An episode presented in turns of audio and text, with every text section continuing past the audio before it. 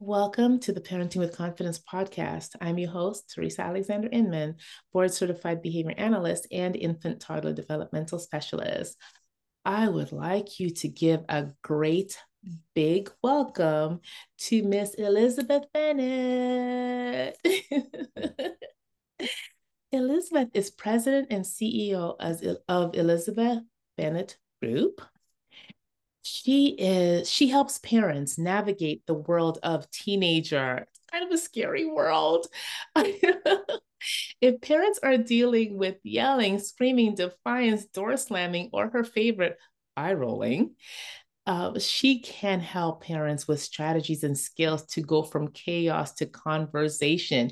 That sounds like a lifeline to me, Miss Elizabeth. Thank you, because there are so many teenage parents. I saw one today, and they don't know what else to do. So please help. well, it, I'm delighted to be here today, Theresa. So thank you for inviting me. Oh, you are most welcome. Now, tell us what started you in this direction? Well, I've been in education as a teacher, administrator, uh, coach for over 35 years. And initially, it started because I was involved with kids at school bullying. Mm-hmm. Um, and and and that's really what the impetus for the book is about because I noticed that it was ramping up a bit. So I had done some work with some community agencies and created a program that we could do uh, with our grade seven class because that's where I had noticed it in grade six. Because typically with girls, bullying is in grade four, six, and eight, which is interesting.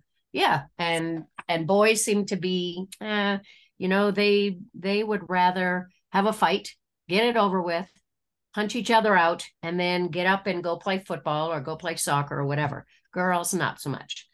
So as the years progressed, I wanted to be that person who was going to be the the uh, silver bullet, right? I was going to have the solution.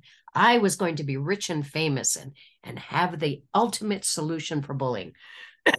and along that journey, what I really recognized is it's about communication, it's about relationship, and it's about community.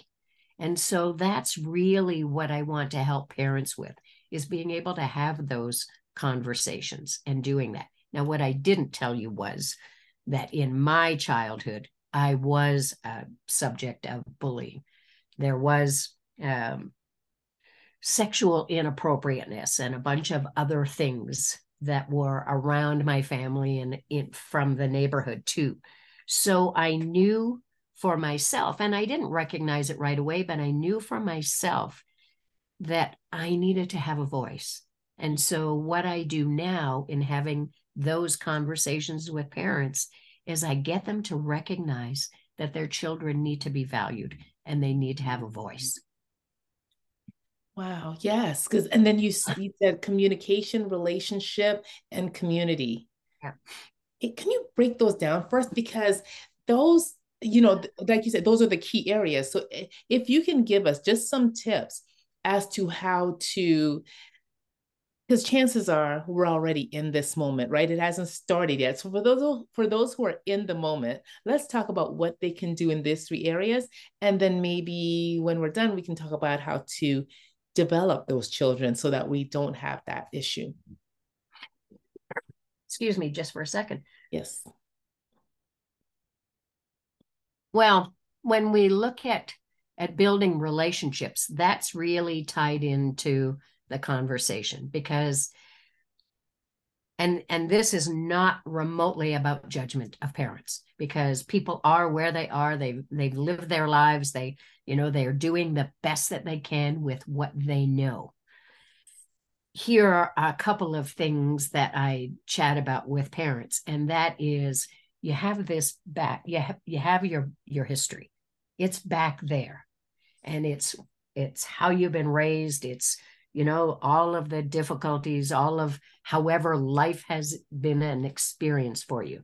But what ends up happening is we have these filters that we speak through, that we see through, and that we listen through that are part of that history, whether we like it or not.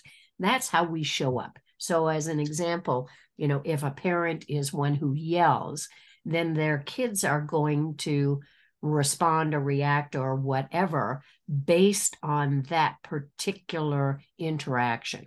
And what I want to be able to do is help parents really move those filters out of the way and come into that new conversation with vulnerability first to be able to say you know what i don't know everything and i don't need to i don't need to know everything but let's have a conversation to figure out where we can go or how I can help support you, or that we can make this relationship and this conversation different than it is right now. Because you know what? For me, it's hurtful. I, I feel sad because I can't connect with you. I sometimes don't know what to say. You know, I want to know, and not because I need to be controlling, but I just want to know what's going on with you. And so, those are some of the elements of the relationship and the conversation and part of the community being able to invite them into the family so that they have an opportunity to be able to contribute. Wow, that is so powerful and so key because I feel that a lot of our teenagers are not being heard. Like, is that, yeah, okay, you agree with that? Oh, that's, that is, that's huge. They're not they're not heard and they're not valued. And i mean that from the standpoint of they're not valued for what they can contribute to conversation.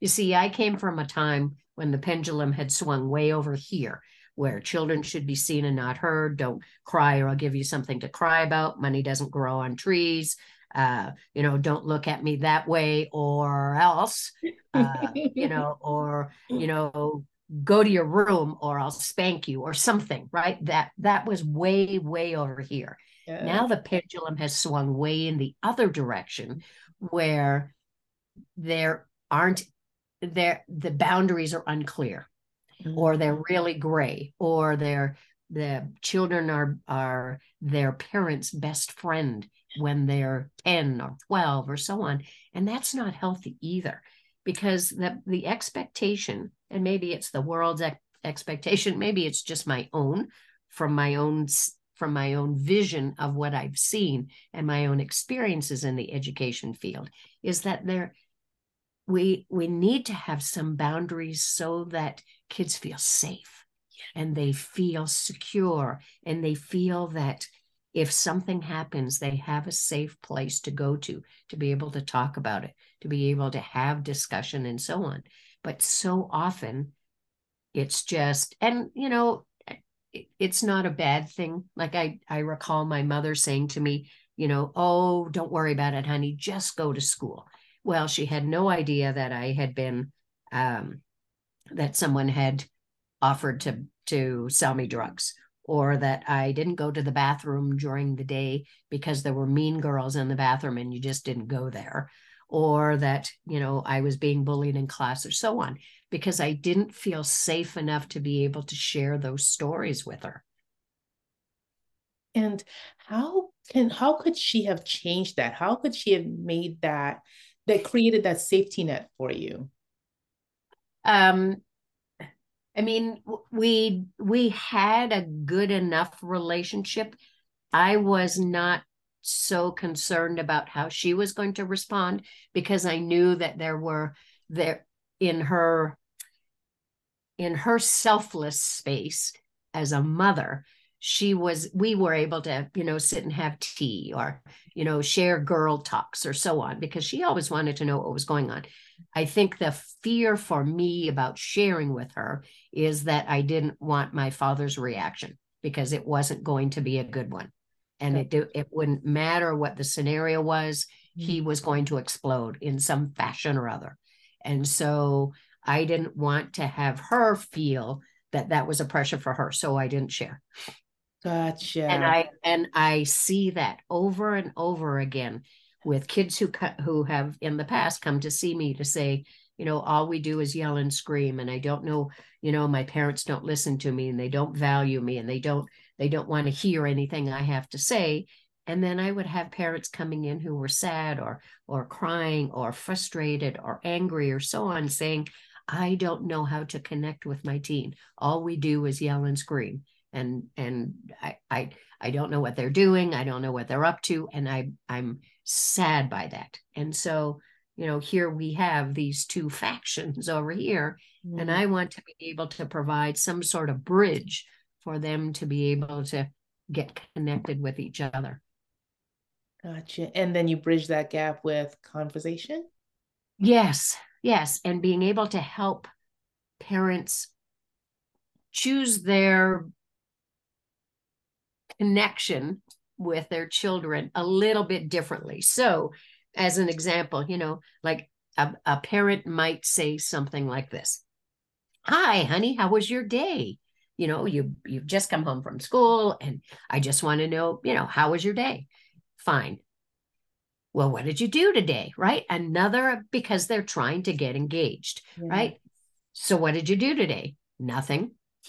And this escalation is quickly, I mean, their attitude and their their their feelings inside are quickly escalating, right? Meanwhile, their child's attitude and behavior is going into that complacency or that apathy space, right? Well, what do you mean you didn't do anything today? Right. So here we have this up here, and up goes the hoodie, in go the earbuds, out comes the cell phone, and off they go. Now, the teen is saddened and disappointed and heartbroken because their parent didn't ask them anything really, truly about them. Right. And about really what's going on for me. Why is it that you can't ask me that kind of question? And meanwhile, the parent is in the kitchen or in the, the living room or wherever, and they're escalated and heartbroken at the same time because they they it was a, a question that seemed to be a simple, easy kind of question, except it wasn't and and they just wanted to know, right? But they're heartbroken too because they don't know how to say anything else or how to connect in any other kind of way. And so that's where the disconnect comes. So then, you know, kids are on their cell phone or they're on video games or on, you know, movies or whatever else, looking for the connection, looking for the appreciation, looking for acknowledgement. And and that's the piece that spirals into social isolation. Right. Because they come home and then they're interrogated instead of really trying to connect with them and find out, yep. you know, how are you feeling today? How did it go for you today? Like, would they, would, like, what kind of conversation starters would you? Well, some of those things that you're just saying might okay. be just a shift in it. So, you know, you mentioned to me the other day that you had a, a test coming up. How did that go? You know, did you feel that you you did a good job? Because that that's the filter of, of what they imagine is interrogation. And so being able to being able to break or open that to a space where the parent says, you know what, I've noticed that. And probably similar to things that you might say in your workspace. I've noticed that you're looking a little bit sad or you're looking you know you're looking frustrated or so on. Oh they'll be clear. They will be very clear about telling you if you've made a mistake in that regard right? Um so then you say oh, okay well i just i just noticed that you know things seem to be a bit different for you or i haven't seen your friends around or so you know like when you when you were in school today? Did you notice anybody that you know made you laugh? Or you know that who do you spend lunch with? Like a uh, you know are are things okay with trying to keep them away from closed-ended questions where you're only going to get a yes or a no but more engaging in so tell me a bit more about that right? So that it's not intrusive but it's being curiously engaged because i talk about that in the book it really is about you know and that old analogy about peeling the onion apart mm-hmm. is trying to get in underneath to find out really what's going on. Wow. And i dare say the key to that also is coming in real calm right? Like not oh to... yeah yeah. Well and being calm and and vulnerable and at the same time just being honest and saying, look it, you know, I we haven't talked in a long time. Mm-hmm. I just want to know what's going on. I want, you know, I are you are you noticing anything at school even with your own friends or you know you might say i've just listened to a podcast or i saw this article or i read this article or i heard something on the news what do you think about it ah nice i love that because then it's not about you know the the it's more about creating that connection instead of the interrogation about yeah. me, me, me, like what's going on. Because maybe I'm not, I'm not, I'm not ready to talk about what's going on with me right now. Well, and there might be something. I mean, we all know that, you know, we we process things. Mm-hmm. And some of them are some people are quick to respond and others take a lot longer. And particularly when kids have been at school, and it's similar to adults. If you've been at work all day, and you've been in that hustle and bustle and whatever that looks like for you in either of those two places, then sometimes you just need that pause. Yeah. You just need not to be engaged with anything. Yeah. Just yeah. for a period of time and actually taking a breath, you know, really just doing that before you engage in that conversation or you know acknowledging that hey i'll give you a couple of minutes but you want to come meet me in the kitchen and we'll have a a coffee together, depending on their age, or mm-hmm. you know, or juice, or you know, let's sit and have. I just made cookies, or I just bought a pastry. You know, I right. thought you might like one, right? Something that that gets them to sit for a little period of time and be talking about something else. I am processing yeah. that because I, for me, there are times when somebody would say something or ask me a question, and I'm like, because I cannot think of an answer at that moment. And I'm just like, oh, so I'm thinking now of this child whose um, executive functioning is not even fully developed, but then we expect yeah. an answer and we expect them to, you know, just throw it at us. And we can't even do that ourselves. Mm-hmm. Well, and that's part of what I explained to parents too, in terms of uh, like I, I was just at um uh, a live event a couple of weeks ago where I actually got to, you know, be in the same room as real live people, um, and I was sharing, you know, the the um, the three major components of the brain. So, you know, when we're in the fight, flight, and and freeze spot, you know, that's in the back of our brain, and it's kind of, you know, that old reptilian brain or whatever you want to call it. And then we have a place for feelings, and then, you know, for for many years i just assumed that the frontal lobe and the that you know thought process and your emotions and everything that was going on developed at the same time as your body because it just makes sense right you mm-hmm. you get bigger stronger you know your age grows and so on but that's not the case with with brain function and those executive functions and you know real life thoughts so when you when you say to a, a kid at school, and I've certainly said it many times, what were you thinking? Well, most of the time they're not, because that's not entirely the, the decision making or the responsibility for the action might not be developed as much as we imagine it should be. And so when we say that to someone, they really honestly don't know sometimes why they did something. Yes, never mind a six year old, you know. Yeah. well, because we say it, right? What were you thinking yeah. when you yeah. did that? Well, hello. That's right. And when they say, I don't know, they're being honest.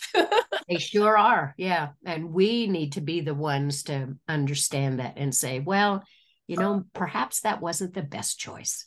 Right. And you know, not to hold, not to, you know, diminish their capacity at that point because we've seen them do something, but really to take a breath, to, you know, quiet our own voice mm-hmm. and our own possibility of response and just said, well, you know, maybe that wasn't the best choice for today.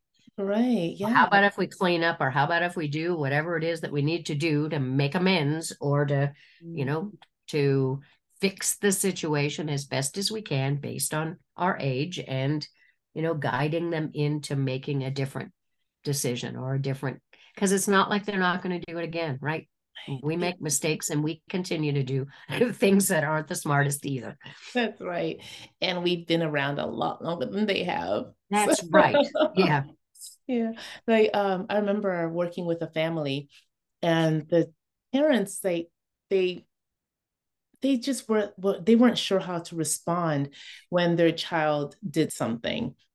And I thought, well, think about it he does not have the skill. So if you spank him, you're spanking him for not having a skill, you know, or you're um, reprimanding him for a skill. It's like teach him the skill, find out, you know, figure out how he learns and teach that skill instead of punishing and, like you said, diminishing them yeah. their feelings and everything, um, discounting them for not having a skill. Because we do that, you know, we'll, you know, spank a six year old because and I mean I've done it, you know, but we do that and this then I had to think back, wait, and this was, you know, before I learned, before I knew as much as yeah.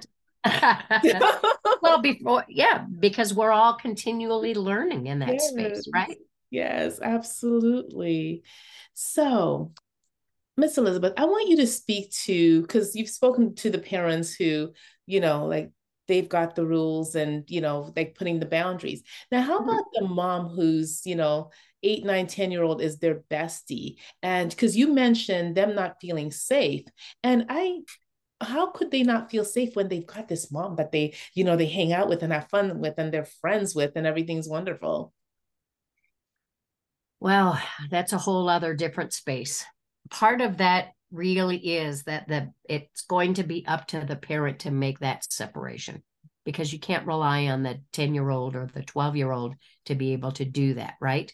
Mm-hmm. there needs to be that boundary as well for that parent to say you know what? I think it's i think it's a good idea that you get engaged with you know your girlfriends or kids at school or you know participate in an activity that makes that separation because it's not healthy for either one of them. Mm-hmm. You know, I mean,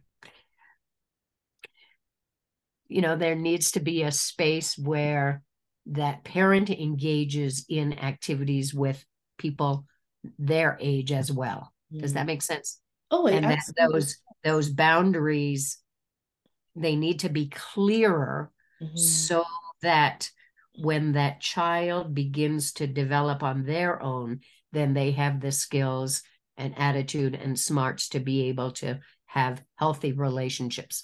Because right at the moment, with that parent engaging as a bestie with their 10 year old, that's not developing positive and strong relationships and modeling good behavior for their kids. Right. But you would think that would though, because we're friends, we're having fun. Uh-huh.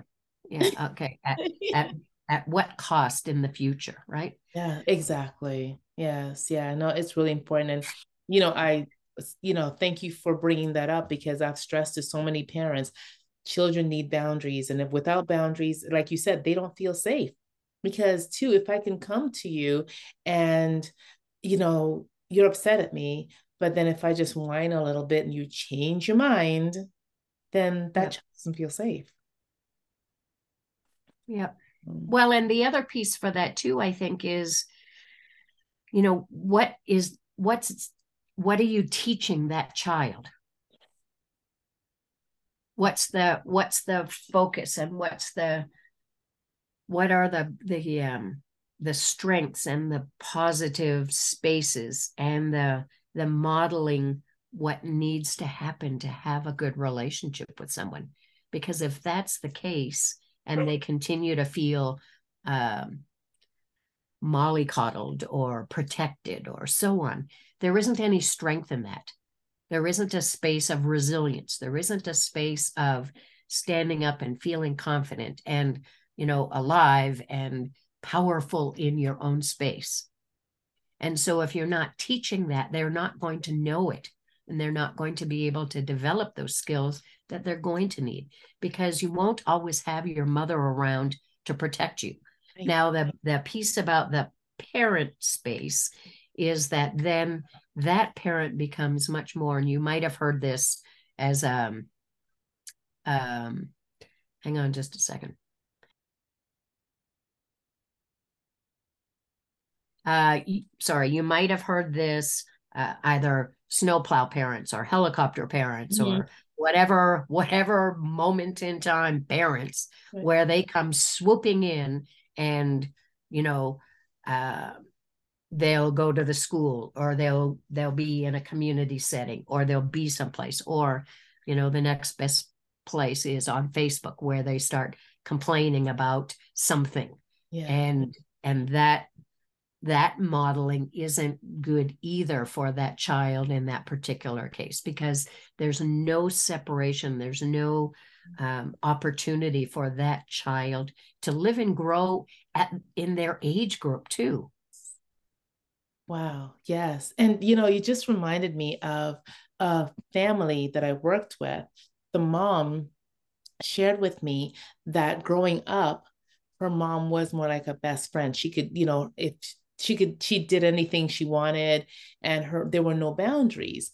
And growing up she actually did not respect her mother. Huh. the father on the other hand had boundaries and she trusted him respected him and he was her go-to person. But she and her mom they had a really difficult relationship because she needed a mother and not a friend. And those are exactly. you know, yep. yeah. Yep mm. Well, because then, you know, um, what happens then if the mother needs to be in a space of um, control or setting a rule or doing something, then that boundary is so gray. In fact, it's not even there that the child then doesn't know how to respond and then feels completely abandoned because now this parent has to be standing up saying something and i i you know i can't think of an example right at the moment but just that that separation now becomes a hurtful space as opposed to one that's compassionate and understanding and so on right. and you know we need to look at where that parent's coming from too mm-hmm. what's going on for that parent mm-hmm. that's come up in their background that they needed to have to feel you know that um almost it almost feels smothering mm. and where did you know or or it was a an attachment concern that that that child that the child part of that parent might not have had um, you know a secure relationship in their past. Wow. Yeah. So, like you said, that history just keeps coming back and just yep. hitting us, doesn't it? Yeah. wow. So we have to take care of ourselves. That's so right. Better. Yep. Yep. Well, and and part of that is being okay with it. Part of it is is really you can look at the past and you can say, okay, am I going to live in that story or am I going to create a new one for my family and for myself? Because we can often get caught up in our history and our past, and and we start showing up in that way that we didn't want to. Right? I'm not. I'm never going to act like my parent or uh, like my mother or father or so on. Right? And I've even heard myself say things. It's like, oh my God, boy, do I ever sound like my mother. Right? Mm-hmm. Yeah, I've been there. I said the same thing and I became her. yes. And and so to acknowledge it and to say, okay, you know, we'll take the we'll take the best parts of what we grew up with and develop those in our parenting or in just just in our life just as our own individual person whether you're a parent or not and just and be okay with that as you move forward. But know full well that because it's in the past doesn't necessarily mean it's always going to stay there. So true. And with that, Miss Elizabeth, I want to be mindful of your time. So I want to ask if there's one thing you want parents to leave this moment with, what would that be? Oh, I have three actually. Okay, go ahead. three tips, three tips for parents. The first one is that intentional listening. So it's about understanding versus judgment. So take the time to really get, really be um, engaged, curiously engaged about what's going on for your child and understand where they're coming from, understand their perspective without judgment. Try your best to move the judgment piece out of the way and not have a solution for them, but simply be in the listening. The second piece is about intentional time.